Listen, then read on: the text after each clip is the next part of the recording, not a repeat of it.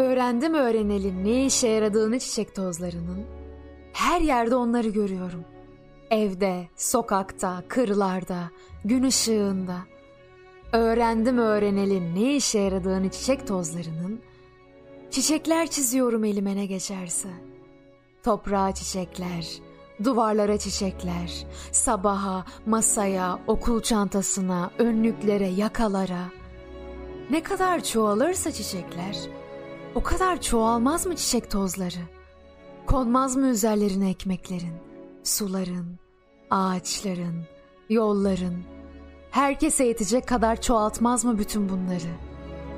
Gökyüzü ilk kez benim. Çünkü yukarıya kaldırınca parmağımı değecek kadar yakın. Deniz benim, ilk kez benim.